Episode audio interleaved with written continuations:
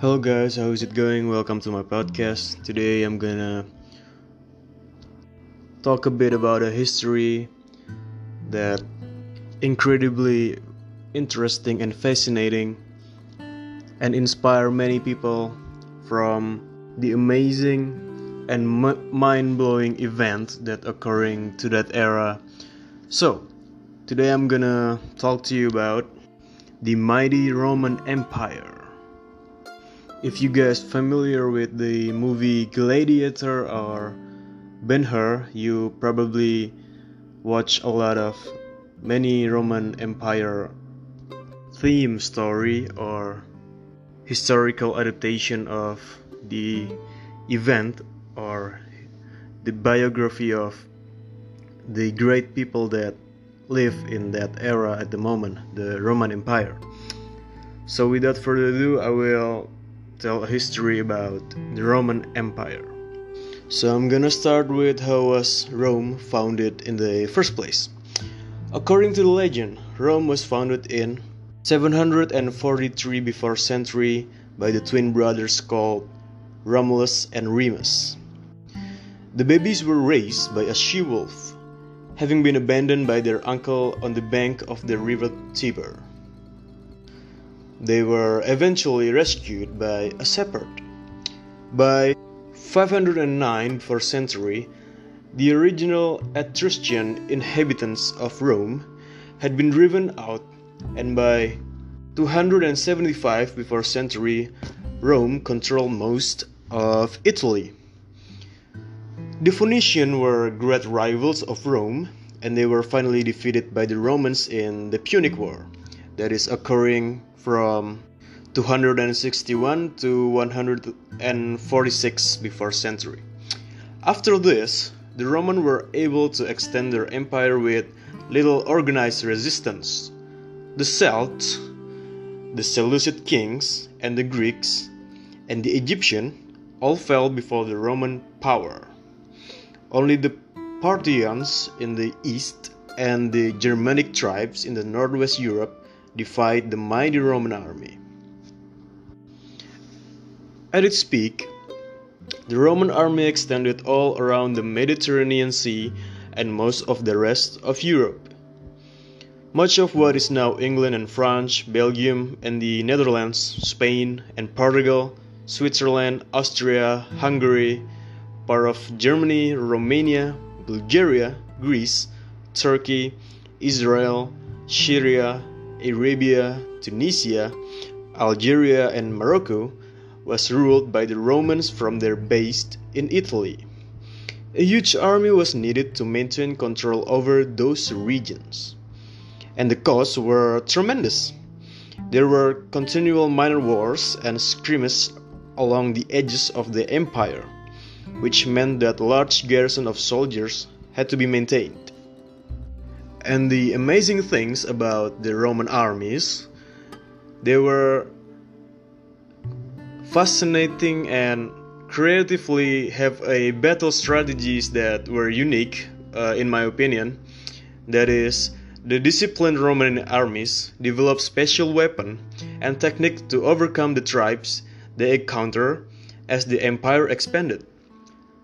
Uh, this strategy calls or the formation of the army called a tortoise, that is a formation proof impregnable against their Celtic foes. So if you ever see the movie 300, they use a shield to protect an attack from the air, which is arrows and the spear from the front. They will able to defend a large of army with their shield with this tor- tortoise formation, which is impregnable against their foes. The other thing that amazing about Roman Empire beside the army and how extent and vast their empire was, that is their architecture, their building. Like for example the Roman bath. I wanna talk a bit about it. So, part of the complex of Roman bath in the city of Bath in England, Roman would visit the public baths to bathe in hot and cold pools, and also to relax and talk with their friends. Only wealthy Romans could afford to own private baths, but the city had many public ones. During the time of emperors, the public baths were luxurious meeting places. They looked like great square shaped swimming pools and were surrounded by gardens, column marble porches, and libraries. The baths building had facilities for warm and cold bath, steam bath, and massages.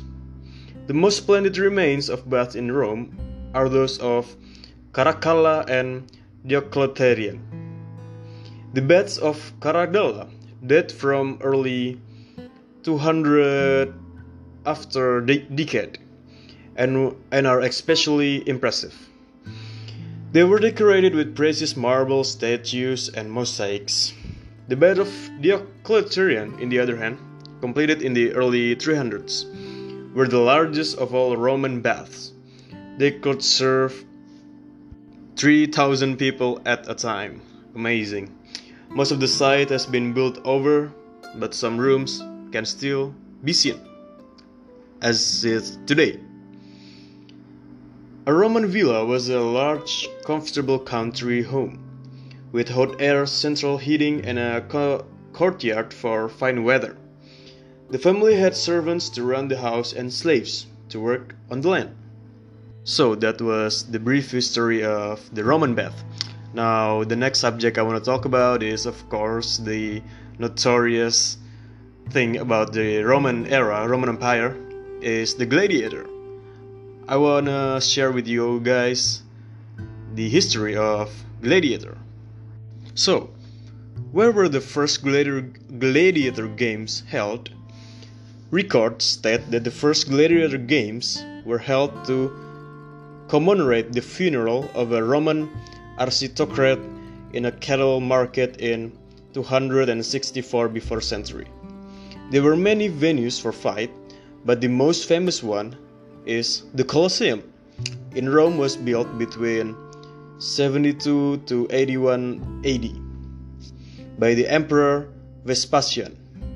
There, wild beasts fought in the morning and the gladiators fought in the afternoon.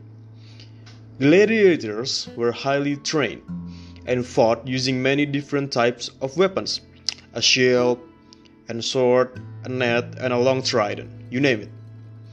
For example, they usually fought until one was killed, but the life of the losers could be spared if the spectators wave handkerchief or the emperor gave him the thumbs up rather than the thumbs down.